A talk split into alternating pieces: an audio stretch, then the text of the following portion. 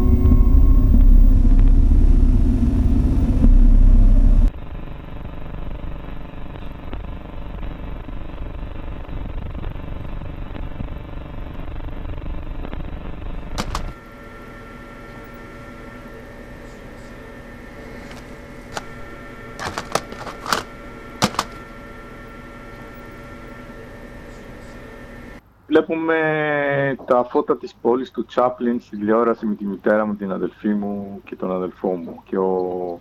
είναι βραδάκι και ο Ναμπίλ είναι στην κουζίνα, φτιάχνει σάντουιτς για, για να φάμε. Και βλέπουμε τα φώτα της πόλης του Τσάπλιν στη τηλεόραση με τη μητέρα μου, την αδελφή μου και τον αδελφό μου. Και ο... είναι βραδάκι και ο Ναμπίλ είναι στην κουζίνα, φτιάχνει σάντουιτς για, για να φάμε. Και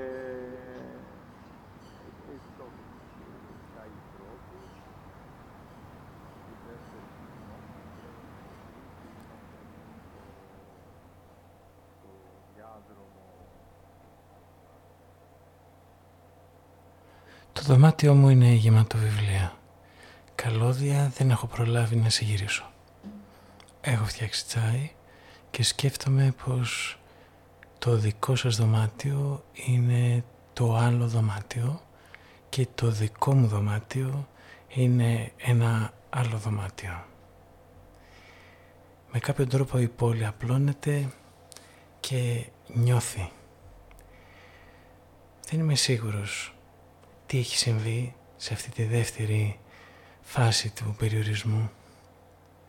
Πάντως το σίγουρο είναι πως υπάρχουν πάρα πολλά πράγματα που θα άξιζαν να συζητηθούν και μέχρι τώρα δεν το έχουμε κάνει. Συζητάμε μόνο για ένα ζήτημα, το οποίο όμως περιέχει όλα τα άλλα. Περπατώ λοιπόν στο δρόμο προσπαθώντας να μην ξεχάσω πως ο κόσμος είναι τεράστιος. Το μυαλό μου ανοίγει και γίνομαι ασήμαντος πάλι. Φυσάει και με παρασέρνει ένα αεράκι ή με σκόνη και τίποτα και ένα ελάχιστο τρίξιμο. Εκεί που σβήνω κοιτάζω με πολύ προσοχή γύρω μου και ονομάζω τα πράγματα. Δεν είναι σκοπός να χαθούμε σε μια αναφέρεση και να γίνουν όλα μάτια με το ζόρι. Περπατώ στο δρόμο προσπαθώντας να μην ξεχάσω πως ο κόσμος είναι τεράστιος.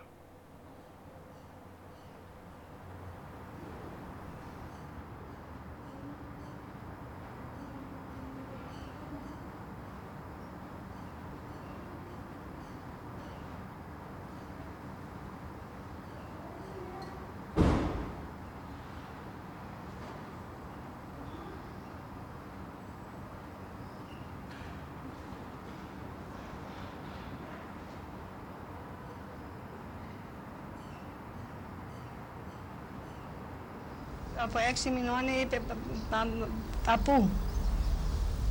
Ποιος είναι ο παππούς έδειχνε.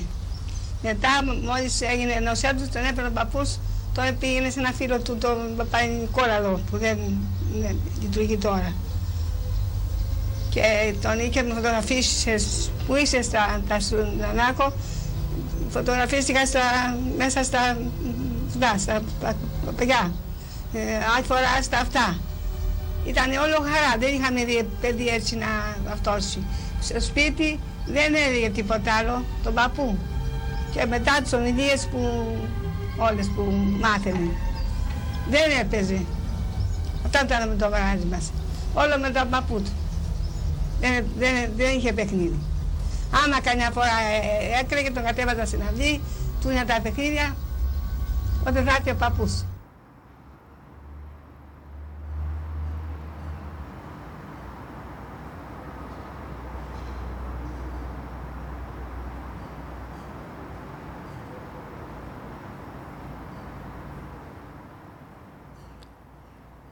Περπατώ στο δρόμο προσπαθώντας να μην ξεχάσω πως ο κόσμος είναι τεράστιος. Παίρνω μια βαθιά ανάσα, πίσω από κάθε τι υπάρχει κάτι άλλο και πίσω από τα βουνά άλλα βουνά και πίσω από το σκοτάδι ένα άλλο σκοτάδι. Και ένα φίλο ξερό αυτού του φθινοπόρου που άργησε φέτος. Σέρνεται από έναν άνεμο που δεν αισθάνομαι και δεν ακούω τον άνεμο που μόνο τα ξεραμένα φύλλα του φθινοπόρου που άργησε ξέρουν.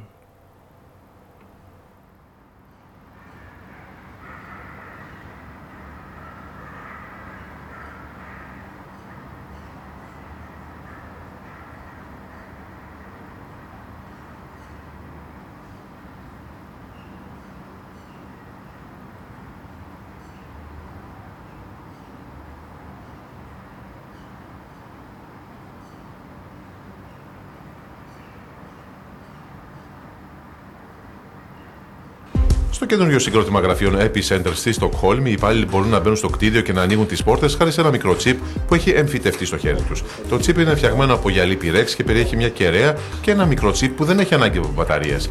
Άρα οι ειδικές ταυτότητες και κωδικές ασφαλείας δεν είναι πλέον αναγκαίοι, καθώς τα πάντα πλέον ανοίγουν μόνο με ένα κούνημα του χεριού. Το συγκρότημα γραφείων εγκαινιάστηκε το προηγούμενο μήνα και φιλοδεξεί να στεγάσει εταιρείες τεχνολογίας και startup. Το chip έχει το μέγεθος ενός μεγάλου κόκκου ρύζι. Είναι 12 χιλιοστά. Το βάζουμε με μια σύριγγα.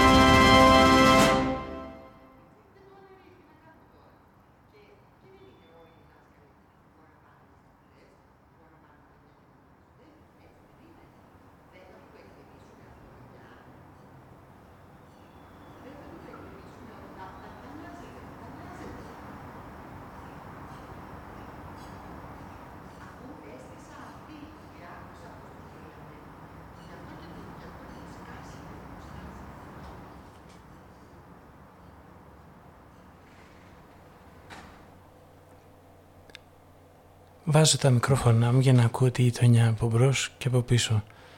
Καμιά φορά ακούγονται αρκετά ενδιαφέρουσες συζητήσεις. Όμως αυτό που σκεφτόμουν σήμερα είναι το ζήτημα της ιστορίας. Τι είναι ιστορία;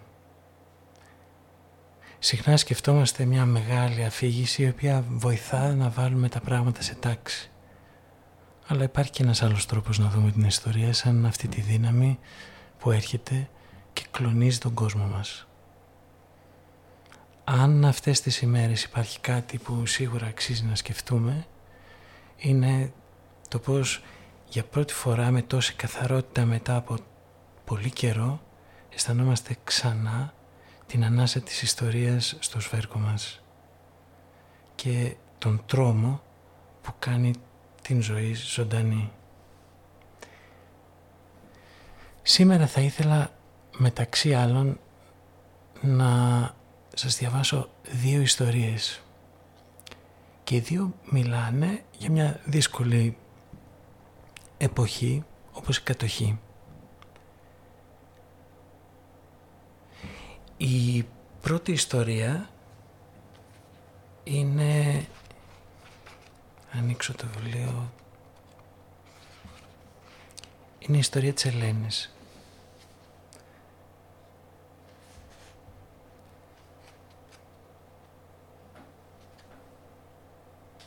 Την έλεγαν Ελένη. Αν ζούσε θα ήταν περίπου 90 χρονών. Γεννήθηκε σε ένα χωριό των Κυκλάδων και μεγάλωσε μέσα στη φτώχεια. Στον τόπο της είχαν μείνει μόνο οι γυναίκες, τα παιδιά και οι γέροι. Οι πιο νέοι μετανάστευσαν και οι πιο τυχεροί έγιναν ναυτικοί.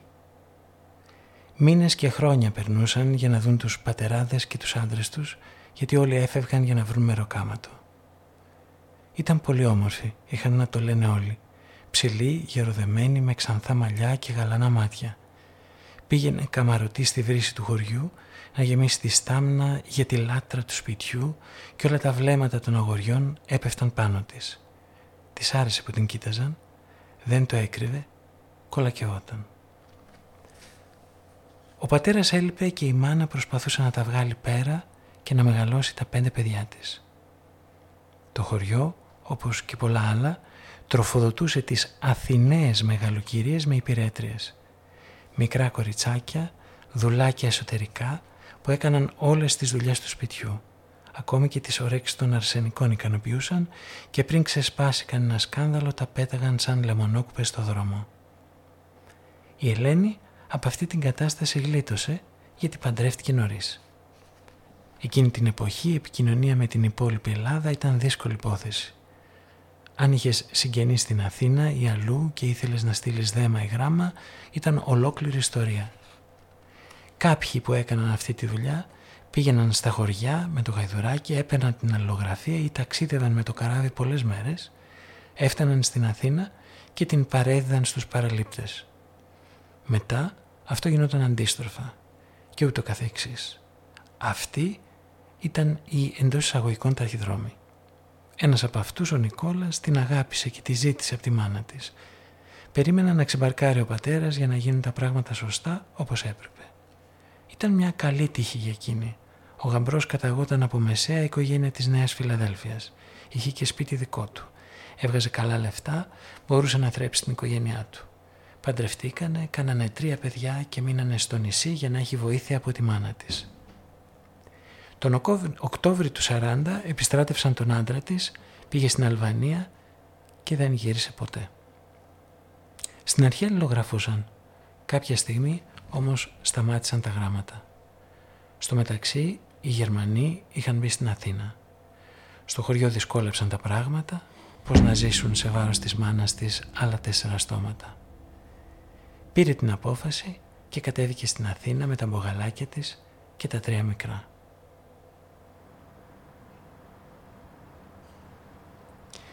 Βρήκε τη διεύθυνση του πατρικού του Νικόλα και οι δικοί του την καλοδέχτηκαν και έμειναν μαζί τους. Και εδώ ήταν πολύ δύσκολα τα πράγματα. Άφηνε τα παιδιά με τη γιαγιά τους και έβγαινε στους δρόμους μήπως βρει καμιά δουλειά και να φέρει φαγητό για όλους. Δυστυχώς τα μόνα που έβρισκε ήταν χαρούπια και λίγο χώμα που το βάφτιζαν οι μαυραγορείτες και πότε το έκανε χυλό και πότε ψωμί για τα παιδάκια της. Καθημερινά έβλεπε τα κάρα του Δήμου που μετέφεραν σκελετωμένα κορμιά για να τα θάψουν ή να τα κάψουν. Ήταν απελπισμένη και προσπαθούσε να σώσει τα παιδιά της να μην τα δει πάνω στα κάρα κι αυτά.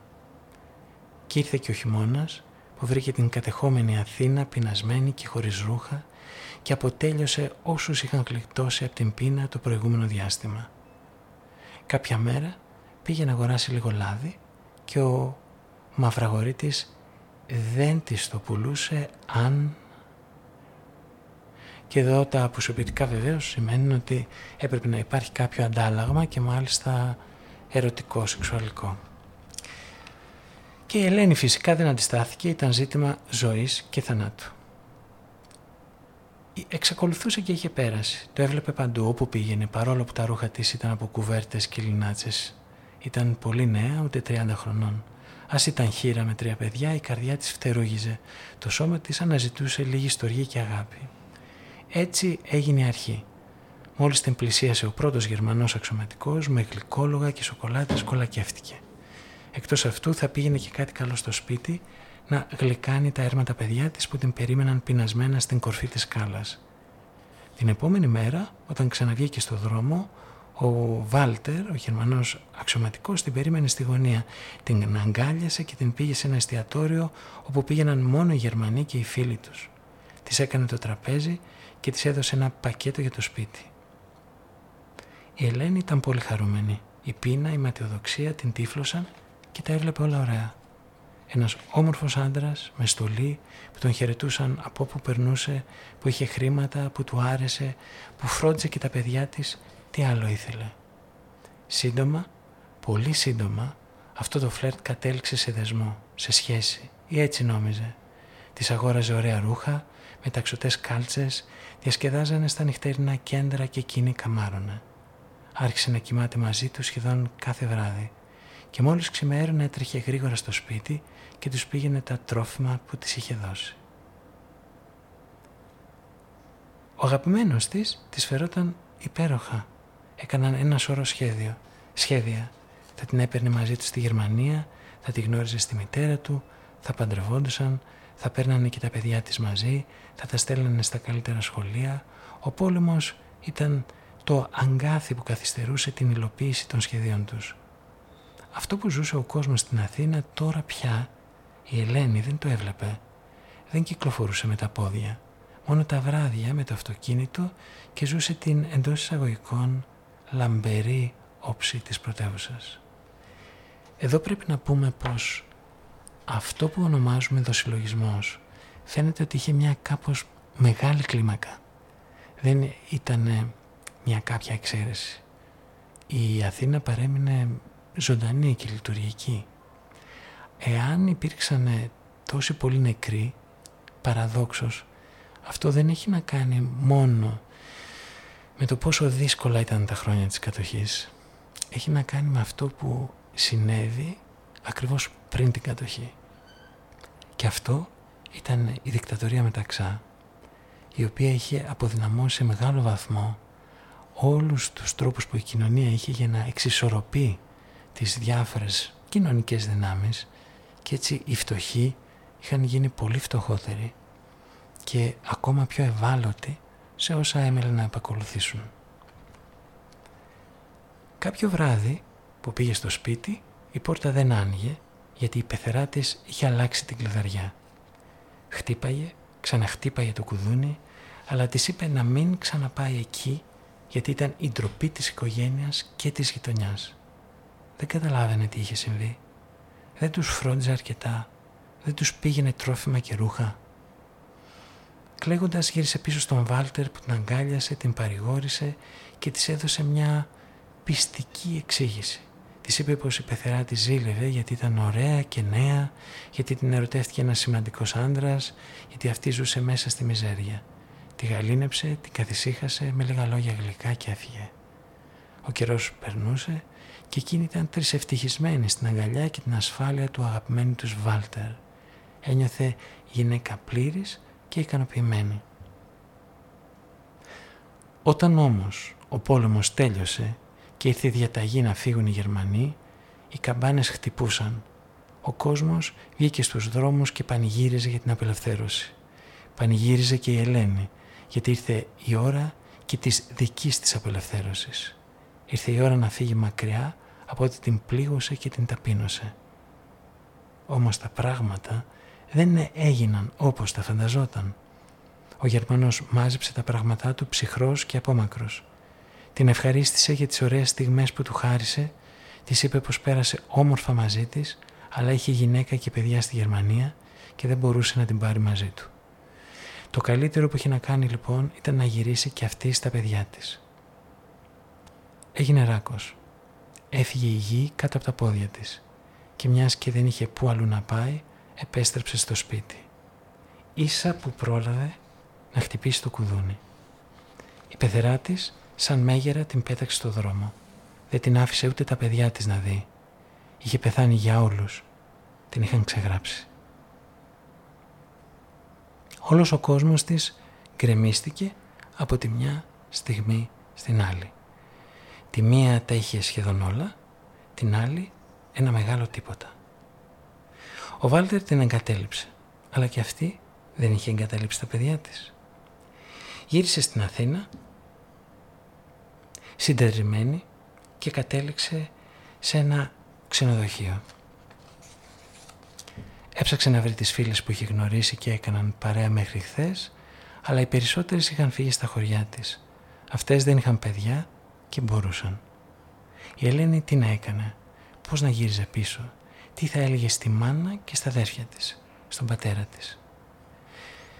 Μέσα στην απέραντη μοναξιά της το μόνο που έκανε ήταν να περιφέρεται στους δρόμους της Αθήνας ψάχνοντας για δουλειά. Ο κόσμος που μέχρι χθες τη χαιρετούσε με σεβασμό τώρα ούτε να τη δουν. Ακόμα και αυτοί που δεν απέστρεφαν τη ματιά τους την έβλεπαν με ευθελιγμία διωγμένη από παντού. Έβλεπε τα χαρούμενα πρόσωπα του κόσμου, αλλά ένιωθε παγωνιά. Δεν μπορούσε να χαρεί, γιατί μέσα της είχαν όλα γκρεμιστεί. Εδώ πρέπει να πούμε πως τα χαρούμενα πρόσωπα για τα οποία μιλάει δεν είναι τόσο σαφές τι εννοεί. Γιατί η αλήθεια είναι ότι εκείνη την εποχή, ακριβώς μετά το τέλος της κατοχής, ξεκινάει ο εμφύλιος και βασικά αυτό που ξεκινάει είναι η πλήρης απενοχοποίηση όλων των συνεργατών των Γερμανών. Οπότε όλοι οι αστυνομικοί, όλοι, όλα τα τάγματα ασφαλείας, όλοι οι λεγόμενοι γερμανοτσολιάδες, αυτοί δεν έχουν κανένα πρόβλημα. Το πιο ευάλωτο κομμάτι όμως αυτών που εντός εισαγωγικών συνεργάστηκαν με τους Γερμανούς ήταν ακριβώς οι γυναίκες που πλάγιασαν με Ναζί. Οπότε η, η οργή που αντιμετωπίζει πιθανά, πιθανά να έχει έναν απόϊχο από την πίκρα, την προδοσία και την απελπισία που αισθάνονται οι άνθρωποι βλέποντας τους συνεργάτες των Γερμανών εν γέννη να έχουν πλήρως αποκατασταθεί. Ένα πρωί που είχε κατέβει στο κέντρο είδε κάτι που πολύ την τάραξε. Δύο άντρες κρατούσαν μια γυναίκα σφιχτά από τα χέρια και ένας άλλος κρατούσε ξηράφι και της έκοβε τα μαλλιά. Κόσμος είχε μαζευτεί γύρω τους, παρακολουθούσε και όλοι μαζί την έβριζαν χιδέα. Την άφησε γουλή, τρίχα δεν είχε στο κεφάλι της τώρα. Της ξέσχισαν τα ρούχα, της κρέμασαν μια ταμπέλα στο λαιμό που έγραφε «Συνεργάτης των Γερμανών» και την έσπροχναν να περπατάει μέσα στο πλήθος που την χλέβαζαν και την έβριζαν. Τώρα πλέον η Ελένη ήταν σε απόγνωση. Ο καιρός περνούσε και δεν έκανε τίποτα. Τα χρήματά της τέλειωναν και δεν υπήρχε κανείς να τη βοηθήσει. Αυτή η πόλη δεν τη σήκωνε πια. Δεν μπορούσε να ζήσει άλλο έτσι. Ετοίμασε τα πράγματά της και πήγε στον Πειραιά. Σκέφτηκε ότι βλέποντας τη θάλασσα θα θυμόταν το νησί της. Την κατέκλυσε μεγάλη νοσταλγία για τους δικούς της, για τον απλό τρόπο ζωής που παράτησε, για τα παιδιά της, για όλα τα τρυφερά, μεγάλα και μικρά πράγματα. Στο λιμάνι βρήκε ένα καφενεδάκι και κάθισε. Στο διπλανό τραπέζι τρεις άντρες μίλαγαν δυνατά. Έλεγαν για τους κατακτητές, για τους Ναζί, για τις εκτελέσεις, για την εθνική αντίσταση, για κουκουλοφόρους, για προδότες, για συνεργάτες των Γερμανών και πολλά άλλα. Ο ένας έλεγε πως οι Γερμανοί στον μπλόκο της κοκκινιάς έμπαιναν στα σπίτια και έπαιρναν με τη βία τους άντρες. Όσους οι κουκουλοφόροι τους έδιναν ως κομμουνιστές, τους εκτελούσαν. Εκείνος τη γλίτωσε γιατί η μάνα του τον έκρυψε και δεν τον βρήκαν. Κάτι που συχνά δεν καταλαβαίνουμε είναι ότι όταν λέμε μπλόκο δεν εννοούμε αυτό που εννοούμε σήμερα, απλά μπλοκάρουμε έναν δρόμο. Εννοούμε ότι έχουμε μελετήσει μια γειτονιά και μπλοκάρουμε όλες κατά τρόπον τεινά τις εξόδους της. Οπότε μπλοκάρουν μια ολόκληρη περιοχή και ξεκινάνε συντονισμένα να ελέγχουν με πληροφορίες ή χωρίς τα σπίτια ή δυνατόν ένα-ένα σαν να κάνουν μια ε, εκαθάρισης. Ο άλλος έλεγε πως βοηθούσε κόσμο να φύγει στο βουνό που με τις δυνάμεις του Ελλάς αντιστεκόταν και πολεμούσε τους κατακτητές. Μίλαγαν για τα βασανιστήρια στο κολαστήριο της οδού Μέρλεν, για τα στρατόπεδα συγκέντρωσης και πολλά άλλα. Ο τρίτος είπε μια ιστορία που τη στιγμάτισε. Στη δική μου γειτονιά δεν είχαμε εκτελέσει και μπλόκα, είχαμε όμως τους συνεργάτες τους το χειρότερο είδος ανθρώπων. Αυτοί συντηρούσαν τον ναζισμό. Ήταν ένας κουτσαβάκης που ήξερε γερμανικά, τον είχαν για διαρμηνέα και αυτός τρομοκρατούσε τη γειτονιά. Βεβαίως ήταν μαυραγορίτης, γιατί τον προμήθευαν οι ναζιστές με τρόφιμα και αυτός τα πουλούσε στη μαύρη αγορά. Έτσι μάζεψε όλο το χρήμα. Είχε και τσάμπα γυναίκες να τον βολεύουν. Με την απελευθέρωση βρέθηκε με ένα μαχαίρι στην κοιλιά και οι αποθήκες του λαιλατημένες. Ένα άλλο είδος ήταν οι κοπέλες που κοιμόντουσαν μαζί τους. Ήταν δηλαδή οι πουτάνες των Γερμανών. Φορούσαν ωραία ρούχα και ψηλοτάκουνα παπούτσια, κυκλοφορούσαν καμαρωτές σαν κυρίες, εμείς ήμασταν υποχρεωμένοι από φόβο να τις χαιρετάμε και αυτές ξετσίποτες κρατούσαν στο χέρι τους διάφορα καλούδια από ψωμί μέχρι σοκολάτες, όταν τα δικά μας παιδιά πέθαιναν από το κρύο και την πείνα. Αυτές Κανείς δεν καταδέχτηκε να τις μαχαιρώσει. Η αδιαφορία και το μίσος ήταν τα καλύτερα μαχαίρια. Η Ελένη κοκάλωσε, μαζεύτηκε. Έγινε ένα κουβαράκι στην καρέκλα της.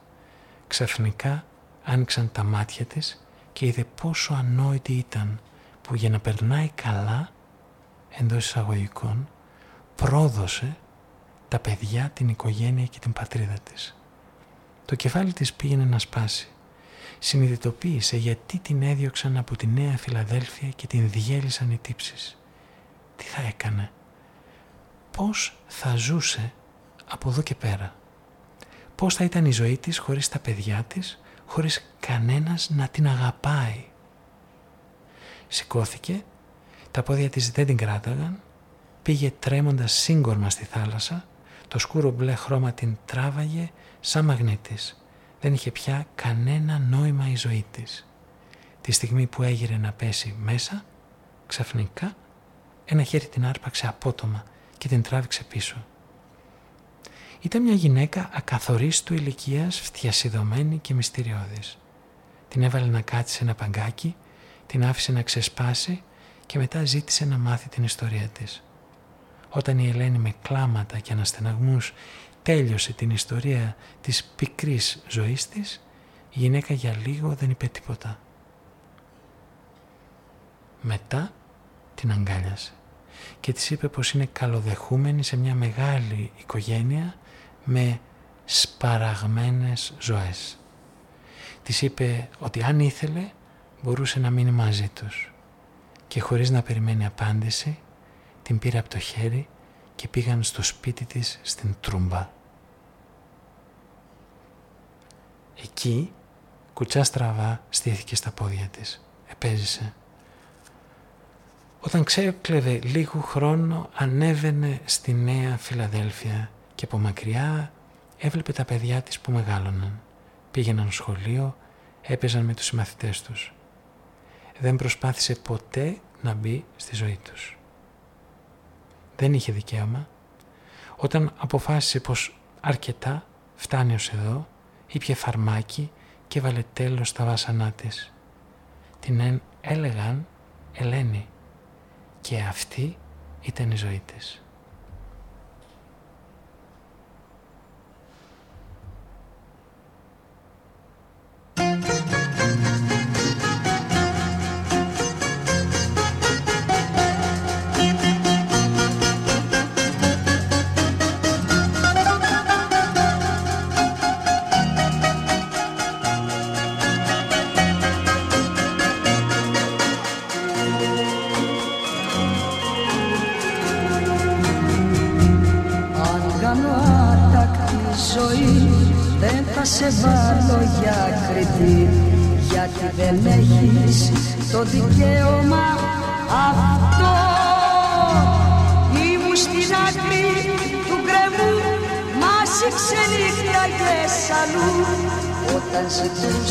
Ζητούσα κάποιο χέρι να πιαστώ. Αν κάνω τη ζωή δίχως μου είναι λογαριασμός. Πάψε να με κατηγορείς Για μένα άξιος κριτής Είναι μονάχα ο Θεός. Αν κάνω λογαριασμός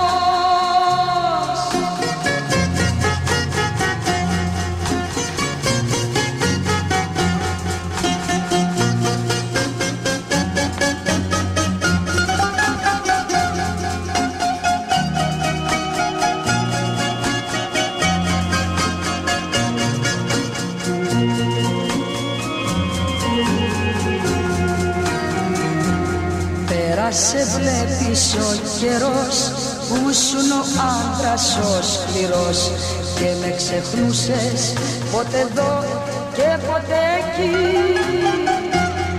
Έκανα πέτρα την καρδιά το που βρεθώ τη ζωφωνιά Γι' αυτό το λες πως είναι άτακτη ζωή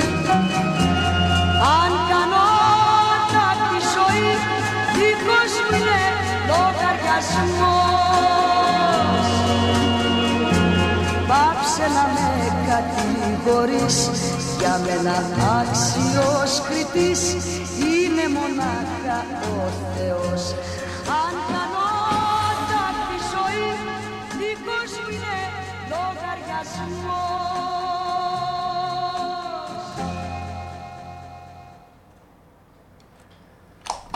Ναι, ναι, ε, Ρίτα Σακελαρίου. Βάζω και λίγο τσάι και γελάω σκεπτόμενος τι θα σκέφτεται η Κατερίνα; Αυτό το βιβλίο από το οποίο διαβάζω σήμερα το έφερε η, η Μαρίνα σε μια, μετά από μια δημοσιογραφική έρευνα που έκανε στην περιοχή της Λούτσας είναι ένα πολύ άτσαλο ε, βιβλίο το οποίο έχει από πίσω και μία διαφήμιση μιας ε, ψισταριάς. Δεν είναι από εκδοτικό οίκο. Προφανώς αυτή η ψισταριά έκανε τη δωρεά για να βγει αυτό το βιβλίο το οποίο έχει τον κάπως ε, άτσαλο τίτλο «Η απαντοχή στο διάβα της ζωής» το οποίο έχει κάτι το παλιακό και στην πραγματικότητα ταιριάζει απόλυτα γιατί πρόκειται για προφορικές μαρτυρίες τις οποίες έχουν συλλέξει δύο κυρίες, η Κική Σαφίδου και η Στεφανία Νταραδίμου, Γερανίου ε, και οι οποίες μέσα στο δίκτυο κοινωνικής αλληλεγγύης Αρτέμιδος Πάτων, Μανώλης Γερανιός, ε, βρέθηκαν σε επαφή με φίλους, αγνώστους, συγγενείς και αισθάνθηκαν αυτή την ανάγκη να κρατήσουν αυτές τις ιστορίες, κάπως να τις καταγράψουν. Μέσα σε αυτές τις ιστορίες λοιπόν, ε, οι οποίες είναι εξαιρετικά ετερόκλητες και πότε είναι πρωτοπρόσωπες, πότε μιλάει αυτός που τα έζησε, πότε μιλάει κάποιος άλλος για αυτόν. Αλλά σίγουρα υπάρχει μια πρωτογενής με κάποιο τρόπο αίσθηση ε, μαρτυρίας. Η δεύτερη λοιπόν ιστορία που θέλω να σας πω έχει το τίτλο, η πρώτη λεγόταν Ελένη. Η δεύτερη έχει το τίτλο Παναγιώτης.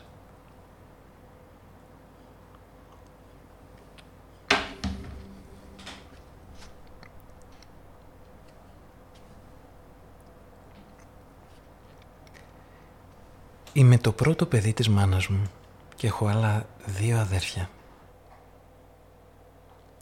Ζούσαμε με τον παππού, τη γιαγιά και τα αδέρφια της μαμάς.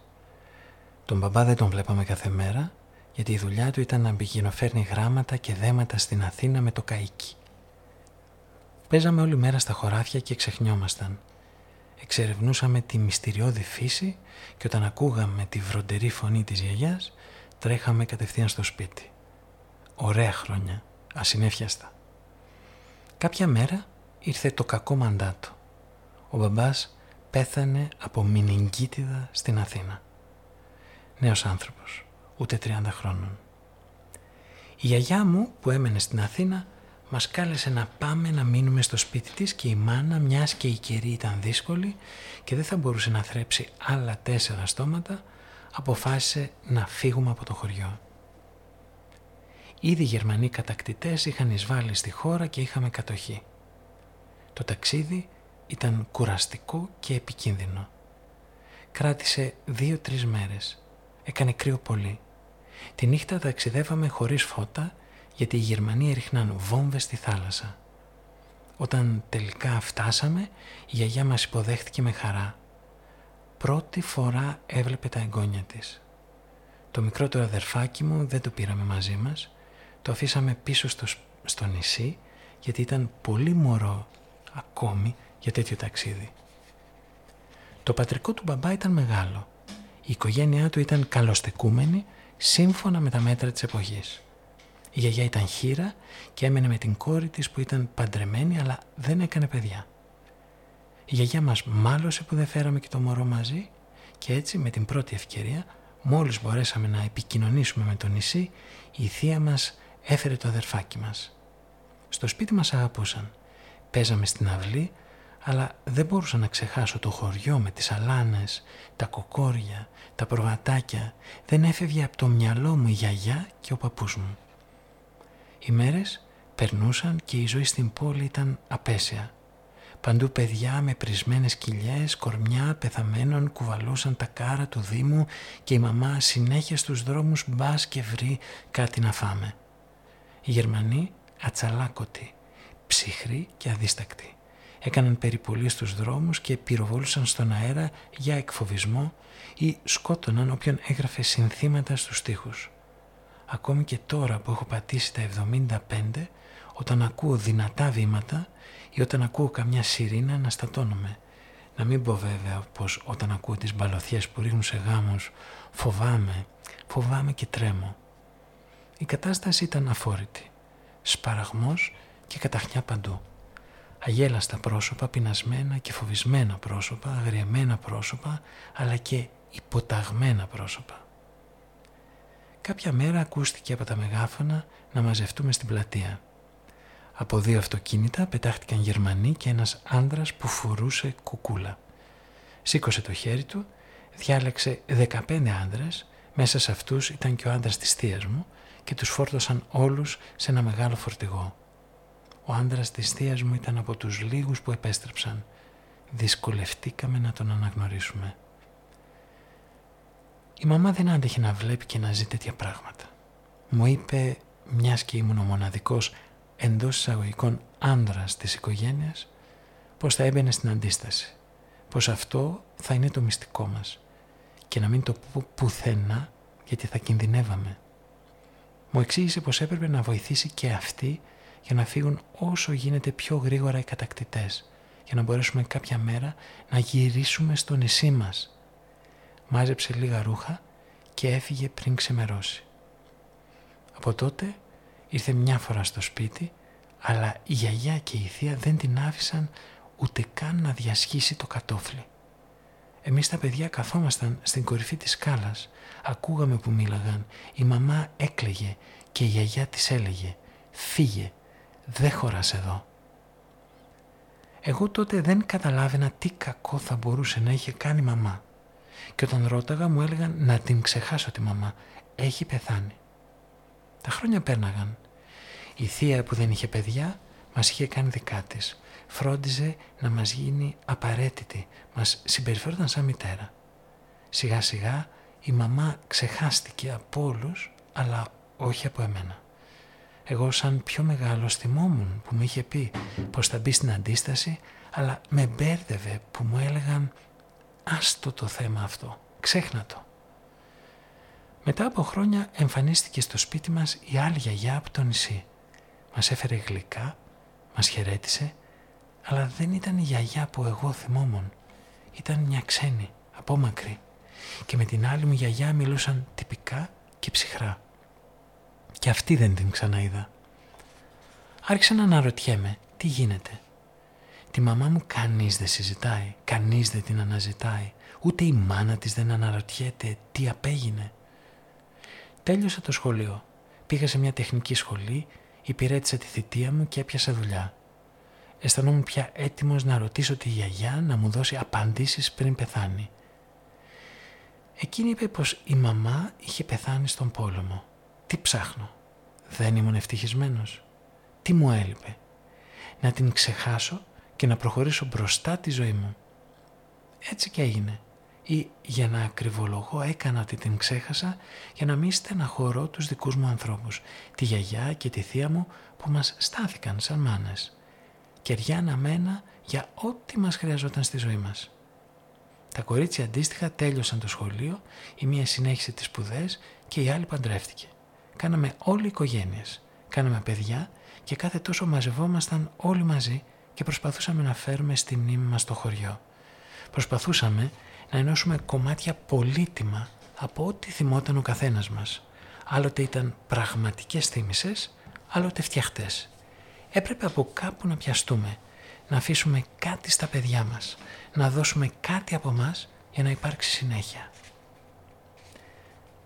Θα ήμουν περίπου 50 χρονών όταν γνώρισα μια πρώτη ξαδέρφη από τη μεριά της μαμάς. Η μητέρα της ήταν η θεία που έφερε τότε την αδελφούλα μου από το νησί στην Αθήνα.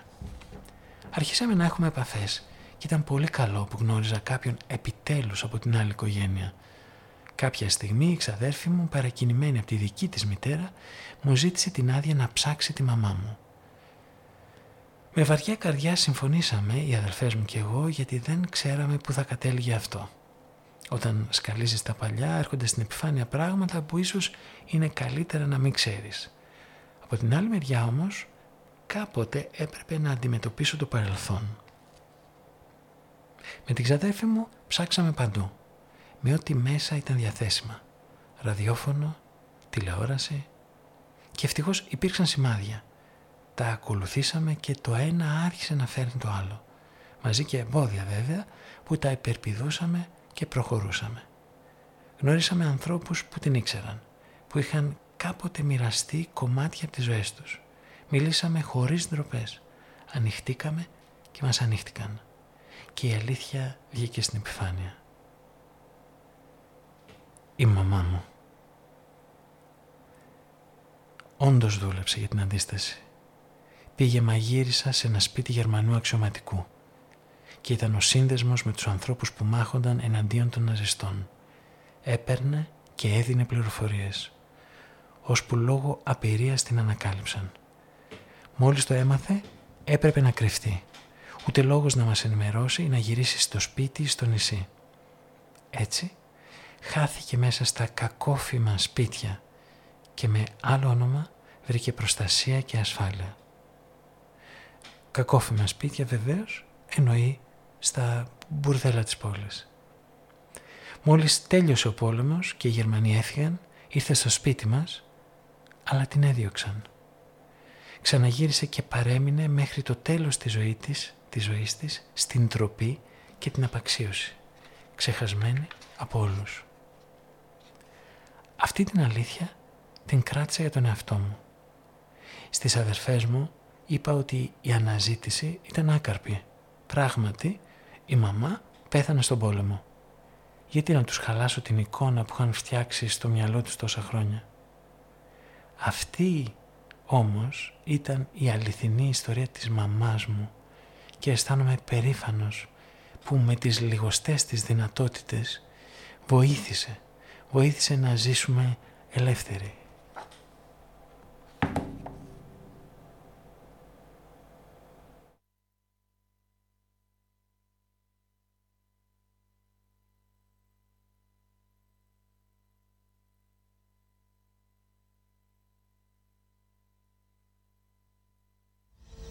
από έξι μηνών είπε πα, πα, παππού. Ποιος είναι ο παππούς, έδειχνε. Μετά μόλις έγινε νοσιά του, τον έπαιρνε ο παππούς, τώρα πήγαινε σε ένα φίλο του, τον Παπα-Νικόλαδο, που δεν, δεν λειτουργεί τώρα. Και τον είχε φωτογραφίσεις που είσαι στα... Τώρα ακούμε την ε, μητέρα του ποιητή Νίκου Καρούζου να μιλάει για τα παιδικά του χρόνια και για τη σχέση του με τον παππού του. Ο ποιητής είναι κάπου παραδίπλα και την κοιτάζει και φαίνονται τα ανάμεικτα συναισθήματά του καθώς η γλώσσα της μητέρας διαλύεται και οι λέξεις μοιάζουν να μην φτάνουν στο στόχο τους. Όταν ήταν με το γαράζι μας, όλο με τον παππού του. Δεν, δεν, δεν είχε παιχνίδι. Άμα καμιά φορά ε, έκρεγε και τον κατέβαζα στην αυλή, του είναι τα παιχνίδια, όταν θα έρθει ο παππούς.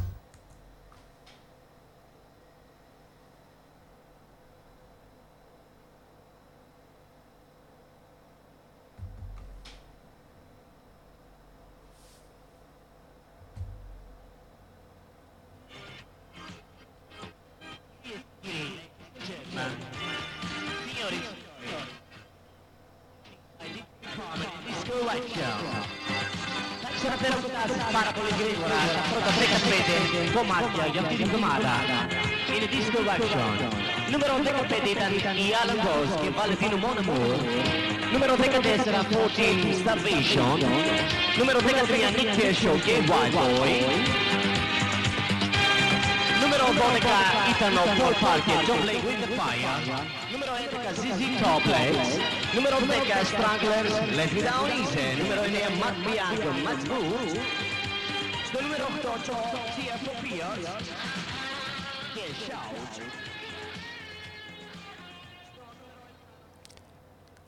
Όλα, όλα σιγά σιγά τα καταπίνει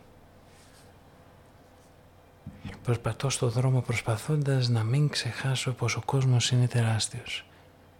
Και είναι τεράστιος όχι μόνο μέσα στο χώρο αλλά και μέσα στο χρόνο. Προς τα πίσω και προς τα μπρος. Ό,τι και να συμβεί σιγά σιγά σβήνει. Παρόλα αυτά, σε αυτές τις δύο ιστορίες αυτών των δύο γυναικών στην πραγματικότητα, έχουμε το εξής παράδοξο ότι ενώ κάνανε ουσιαστικά τις αντίθετες επιλογές στη ζωή τους, με κάποιο τρόπο αυτό που ονομάζουμε ιστορία, τη συνέτριψε και τις οδήγησε στην ίδια καταστροφή και στην ίδια ερήμωση. Έχουν πάρα πολλά κοινά, δεν είναι μόνο ότι είναι δύο γυναίκες, είναι και οι δύο από νησί, και οι δύο χάνουν τον άντρα τους και οι δύο έχουν παιδιά να θρέψουν και οι δύο δεν μένουν με τη μάνα τους. Και παραδόξως αυτό το, το βιβλίο έδωσε μέσα στον καιρό που το διαβάζω ξανά και ξανά ένα παράδειγμα για το πόσο αδάμαστη και τρομακτική είναι η δύναμη της ιστορίας.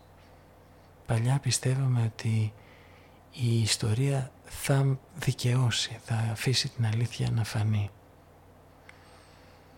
Έχουμε το δικαίωμα να αμφιβάλλουμε γι' αυτό. Γιατί όταν λέμε ότι την ιστορία την γράφουν οι νικητές, αυτό δεν είναι καθόλου αστείο. Είναι ένα από τα πιο τρομακτικά σημεία των αφηγήσεων το γεγονός ότι πρέπει διαρκώς να τις εξετάζουμε και να τις μελετάμε δεν αποτελούν στέρεο έδαφος και από την άλλη είναι απαραίτητες.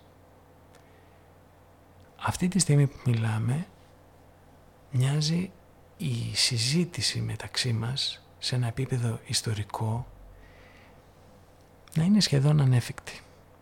Μοιάζει οι λέξεις να έχουν χάσει το νόημά τους.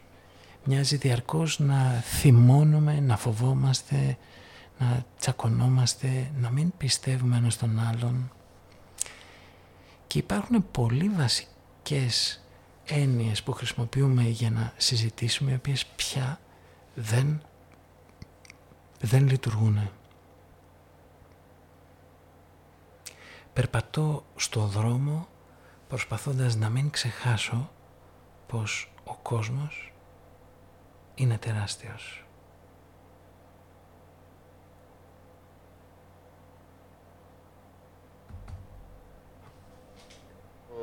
Το τι είναι κάτι προσδιορίζεται αποφατικά, δηλαδή ε, περικυκλώνεται με το να υποθεί τι δεν είναι.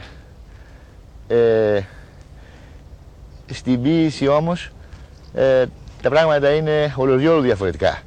Δηλαδή ε, η ποίηση είναι όλα. Και το τι είναι και το τι δεν είναι ε, κατεδαφίζεται. Δεν, δεν έχει ενιολογική Ακούμε πάλι τον ποιητή Νίκο Καρούζο βεβαίως. αξία. Λόγω χάρη. Τώρα σε αυτό το σημείο που βρίσκομαι και βλέπω αυτή τη, αυτή την εικόνα της Αθήνας ε, με την τόσο κακή ε, πολεοδομία και ε, αρχιτεκτονική έχω την αίσθηση ότι είναι ένα γιγαντιαίο πλισταριό αλλά παρά τα αυτά είναι και ποίηση δηλαδή και ένα κακό ε, οικοδόμημα είναι ποίηση και μια φρικτή πολυκατοικία είναι ποίηση όσο και αν φαίνεται περίεργο. Το ζήτημα είναι να, να υπάρξει βιωματική λειτουργία για αυτό το πράγμα.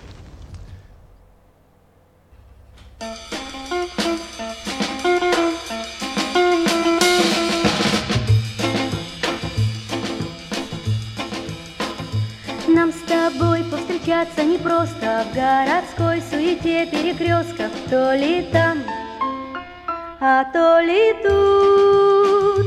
Дождик чертит линейку косую Я на окнах твой профиль рисую. Ты скажи хотя бы, как тебя зовут?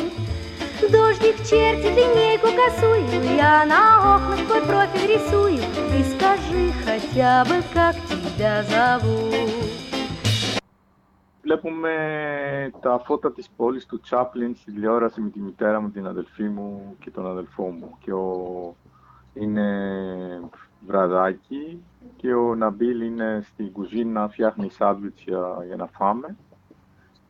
Και ε, ε, τότε ξε- ε, σκάει η πρώτη, τη δεύτερη σηκωνόμαστε, στην τρίτη είμαστε εμείς στο, στο διάδρομο, αν θυμάσαι, ε, που οδηγεί δηλαδή στα δωμάτια μέσα. Ε, αρχίζουν να πέφτουν από τον τρίτο και μετά τζάμια, αλλά η τέταρτη ήταν πολύ κοντά και ε, ε, ακούσαμε και τα θράσματα που σκάνει πάνω στον τοίχο, ας πούμε. Ε, εκεί υπήρχε μια στιγμή που δεν ξέραμε αν, σε τι φάση είναι ο πατέρας μου, γιατί ο πατέρας μου ε, δεν, δεν- δεν ξέραμε αν ξεκίνησε να πάει κι αυτός με- μέσα. Ε, στην τέταρτη είμαστε στο δωμάτιο και πετάγόμαστε κάτω, ας πούμε, γιατί ήταν στρωμένα τα, κάτω τα, τα στρώματα. Ε, ευτυχώς μέσα σε αυτό υπάρχουν οι, οι κραυγές της μητέρας μου που φωνάζει τον πατέρα μου, υπάρχουν ε, οι ήχοι των, των, των, ε, της κάθε ας πούμε ξεκίνημα της, ε, της, ε, της οβίδας, γιατί ακούμε, είναι, το τάγκ είναι πολύ, είναι απέναντι, δηλαδή φτάνει ο ήχος του, του, του τάγκ που χτυπάει πριν την, και πολύ γρήγορα την, ε, είναι στα 600 μέτρα ε, σε απευθείας βολή, ας πούμε. Και μετά στο πέμπτο είμαστε όλοι στο δωμάτιο. Ε, υπάρχουν και η, η μητέρα μου μας σκεπάζει στο πέμπτο με ένα, με ένα πάπλωμα, ας πούμε, και πέφτουν και αυτοί στο, στο κρεβάτι. Αλλά από εκεί εγώ χάνω λίγο την, την αίσθηση του, του τι γίνεται. Με μιας. Η λαμπυρίδα δείχνει πως φτάνει η αυγή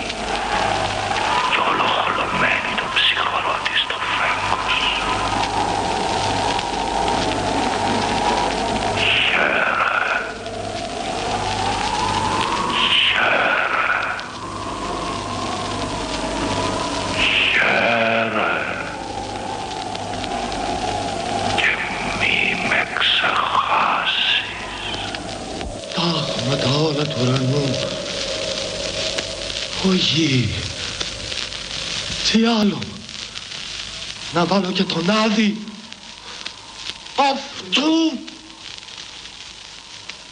Καρδιά μου βάστα. Νεύρα μου εσείς μη μου γελάσετε με μιας παρασταριώστε με όρθιον. Να σε ξεχάσω. Όχι καημένο πνεύμα, όσο έχει θέσει μνήμη στη σαλεμένη του τη σφαίρα. Να σε ξεχάσω, να σε ξεχάσω. Όχι καημένο πνεύμα, όσο έχει θέσει μνήμη στη σαλεμένη του τη σφαίρα. Να σε ξεχάσω.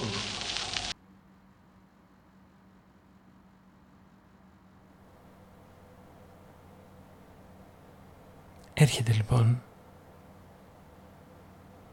η μεγάλη ιστορία και χτυπά την μικρή ιστορία, τη δικιά μας ιστορία και τη συντρίβει και μαζί της. Αφήνει ένα τραύμα το οποίο με κάποιον τρόπο δεν προλαβαίνεις ποτέ να ονομάσεις. Εκεί βρισκόμαστε, εκεί βρισκόμαστε τώρα και σε αυτόν τον τόπο νομίζω ότι είναι που το βλέμμα πυκνώνει και αν δεν το επιδιώξουμε χάνουμε μια πολύ μεγάλη ευκαιρία να καταλάβουμε τον κόσμο.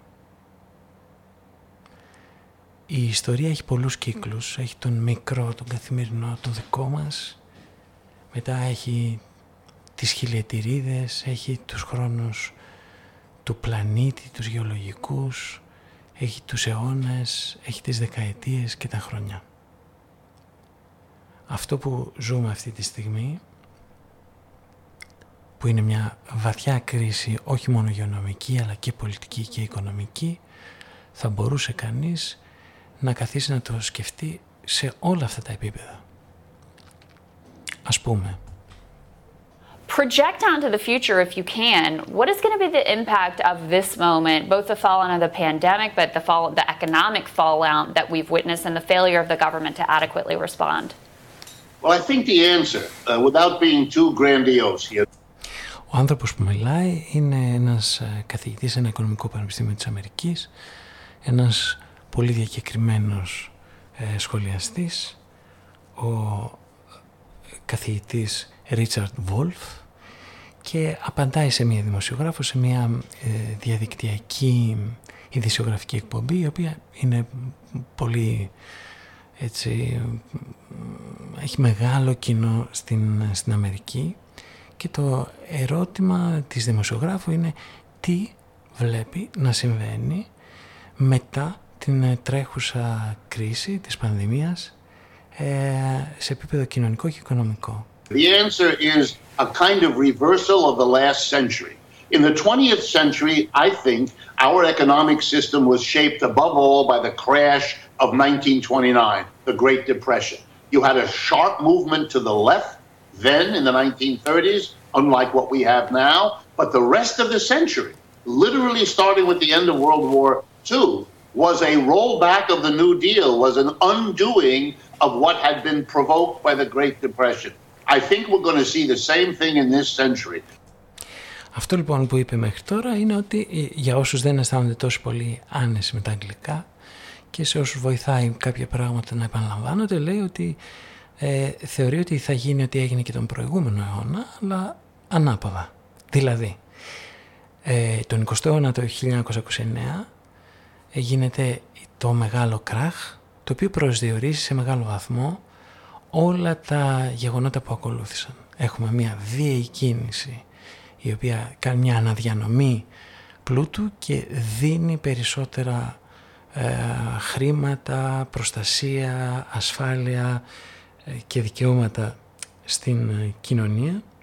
Είναι μια κίνηση προς τα αριστερά και θεωρεί ότι ναι, έγινε αυτή η βίαιη κίνηση, αλλά όλα τα επόμενα χρόνια σιγά σιγά όλη η δραστηριότητα ήταν, ε, είχε σαν σκοπό να φαγωθεί, να λιωθεί, να διαβρωθεί αυτό που κερδίθηκε ε, βία και πάρα πολύ γρήγορα.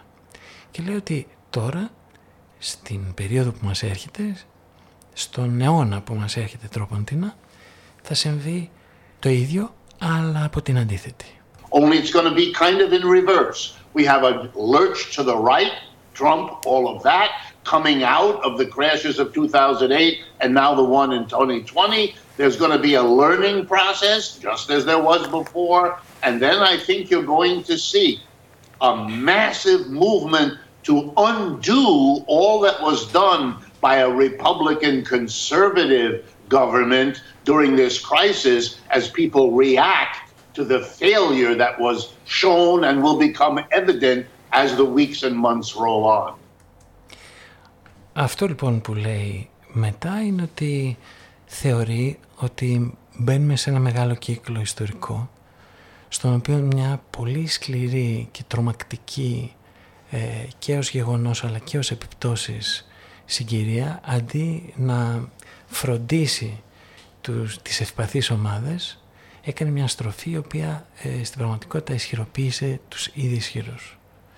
Παρόλα αυτά τα επόμενα χρόνια η διαδικασία θα είναι μιας βαθμίας μάχης για να ανασταλεί αυτή η ακραία ε, πτώχευση, συστολή, αναδιανομή πλούτου που έκανε τους πλούσιους πλουσιότερους και τους φτωχούς φτωχότερους. Γιατί ας μην ξεχνιόμαστε, η κρίση είναι μια ευκαιρία.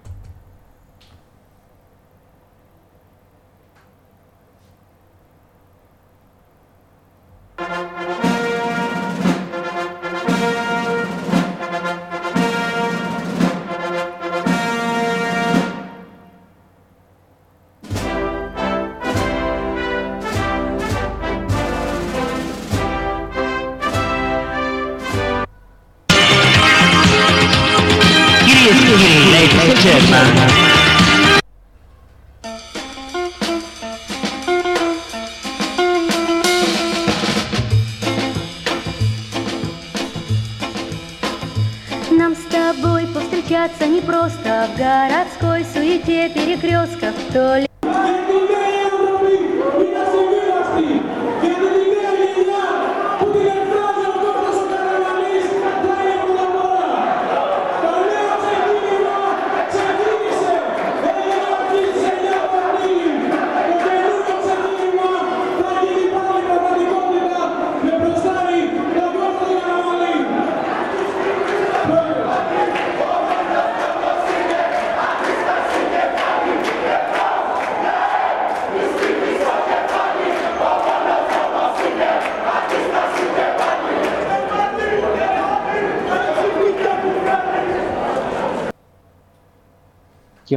λες αυτό το πράγμα, μου δείχνει τη διαδρομή της οδύτας και πόσο, σε, τι, σε τι απόσταση περνάει από το σημείο που θα ήσουν αν κοιμώσουν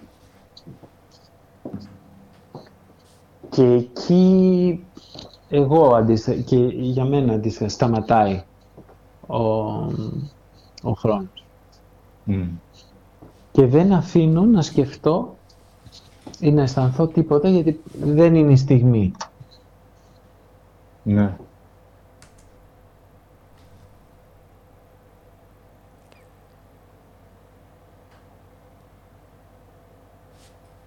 Θα γράψω, Δήμητρα. Θα γράψω. Αλλά όχι σήμερα. Λάμπει ο ήλιος τόσο που βλέπω το φως και με τα μάτια κλειστά. Όλα έχουν σταθεί. Δεν μπορώ, δεν χρειάζεται να μιλήσω. Είναι ήδη ακίνητος ο κόσμος. Αλλά θα γράψω Δήμητρα και δεν θα αφήσω να με καταπιεί ούτε η θλίψη ούτε και η χαρά. Και αυτό θέλω να κάνεις κι εσύ.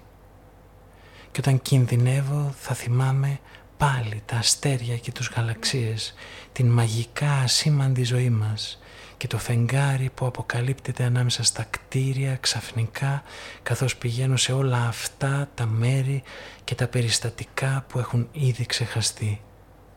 Το φεγγάρι, ανάσα κομμένη, αποκάλυψη του προφανούς, μοναξιά ευπρόσδεκτη και φωτισμένη πέτρα και τα σύννεφα γύρω του και το μυαλό μου ακίνητο πάλι επιτέλους τέλειο και τα βουνά, τα πελώρια βουνά που κατάπιε το σκοτάδι και έχουν χάσει το όνομά τους. Τέτοια πράγματα με προστατεύουν και δεν μπορώ να ξεχωρίσω πού βρίσκεται ο τρόμος και πού η ομορφιά και αν είναι σιωπηλή η σιωπή. Το μόνο που ξέρω είναι πως δεν θα αφήσω να με καταπιεί ούτε η θλίψη ούτε η χαρά. Κι έτσι η χαρά μου και η θλίψη θα βαθαίνει και θα ανοίγει και θα με ενώνει με τα πράγματα, με τους ανθρώπους δηλαδή και με τις πέτρες.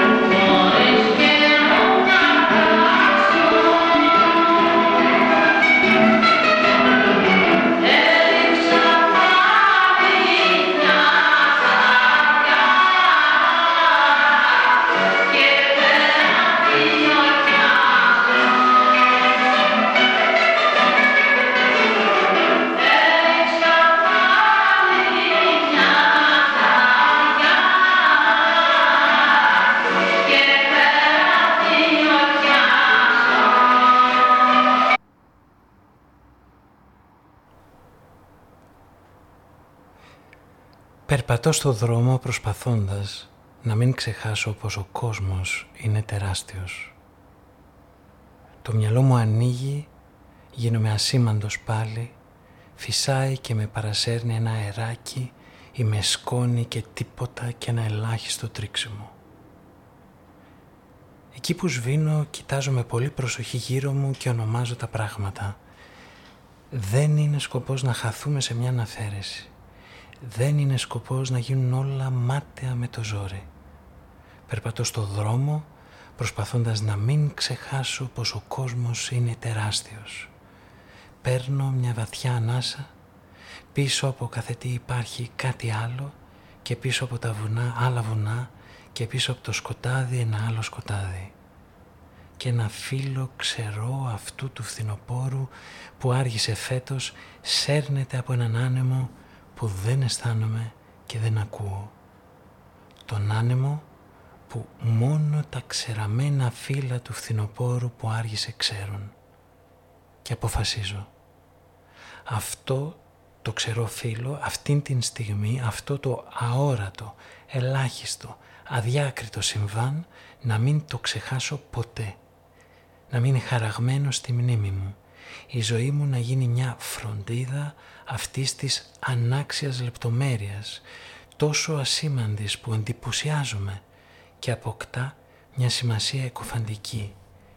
Και απορώ που συμβαίνει και που υπάρχουν πράγματα που δεν έχουν άλλο νόημα παρά μόνο αυτό που είναι. Σαν να έχουμε το δικαίωμα να είμαστε χωρίς σκοπό. Η ζωή να είναι χωρίς δικαιολογίες, χωρίς αιτίες, ένα θαύμα που δεν αντέχεται και θες να το χαρίσεις για να μην σε πνίξει. Άνοιξε τα μάτια σου κανείς δεν νοιάζεται και κάπου έχουν δίκιο.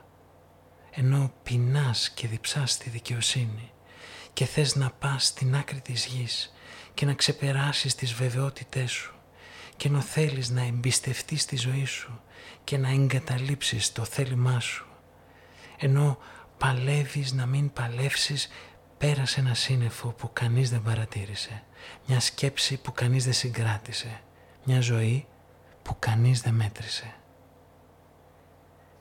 Ένα ξερό φύλλο έξισε το πεζοδρόμιο.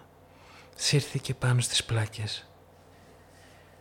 Κοιτάω προσεκτικά το πεζοδρόμιο, την άσφαλτο, τα αυτοκίνητα, πού και πώς είναι παρκαρισμένα στο βάθος, τον ήχο αυτής της νύχτας και τη μυρωδιά. Τη μυρωδιά της υγρασίας μάλλον παρά κάτι άλλο. Χαράζω στο νου την νεραντζιά από πάνω που κόβει το φως του Δήμου με τη σκιά της που μοιάζει με τετράγωνο τρίγωνο. Τα κοιτάζω για να μην τα ξεχάσω. Να μην ξεχάσω πόσο ασήμαντο ήταν αυτό το ξερό φίλο που είδα εκείνο το ασήμαντο βράδυ της ζωής μου. Υπάρχουν πράγματα που μου χαρίζει το πείσμα μου να παλέψω για κάτι που με ξεπερνά, που δεν θα δω ποτέ, που δεν τελειώνει και αυτό μπορώ να το πω, να πω πως αυτό το πράγμα για το οποίο παλεύω είναι η αγάπη. Μια γνώση που φέρνει το μέλλον πιο κοντά, που αποδεικνύει πως κάτι που δεν υπάρχει μπορεί να γεννά την επιθυμία να υπάρχει. Και εκεί είναι που πλέον με αυτές τις σκέψεις που γίνονται πολύπλοκες ζαλίζομαι και θέλω να δω χαζές ταινίες, με χαζή υπόθεση και πάνω απ' όλα χωρίς δράματα και θλίψη και πόνο. Δεν χρειάζομαι πλέον να με ξυπνήσει κάποιο εργοτέχνης, δεν περνάει μια μέρα χωρίς επίγνωση της αδικίας και του άδικου πόνου. Αρκεί να περπατήσω στο δρόμο και μια επανάσταση ρημάζει το νου μου και θέλω να επιστρέψω στον παράδεισο που κρύβεται ενώ είναι μπροστά στα μάτια μου, μέρα μεσημέρι, διαρκώς μπροστά μου και δεν φαίνεται και δεν ξέρω γιατί. Μέσα στον κόσμο που είναι τεράστιος θέλω να μην ξεχάσω και να γίνω αυτή η μνήμη καθώς σε ακούω φίλε μου να μιλάς.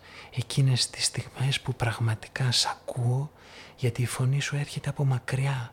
Έκανε μεγάλο ταξίδι μέσα στον κόσμο που είναι τεράστιος. Και δεν θέλω να το ξεχάσω. Και γι' αυτό σε ακούω όταν δεν σε ακούω ακριβώς. Αλλά αισθάνομαι πως είναι όλη η ανθρωπότητα. Και κάνεις αυτή την άνοστη γενίκευση να λάμπει γιατί μου μιλάς και μοιάζει ασήμαντο ό,τι και αν πεις μπροστά στο γεγονός πως είμαστε εδώ και μου μιλάς και φοβάμαι πως όταν σε βρίσκω σε χάνω και είναι πελώριο αυτό που συμβαίνει. Τα λόγια σου έρχονται από μακριά, η φωνή σου, η λέξη σου. Μη με παρεξηγήσεις.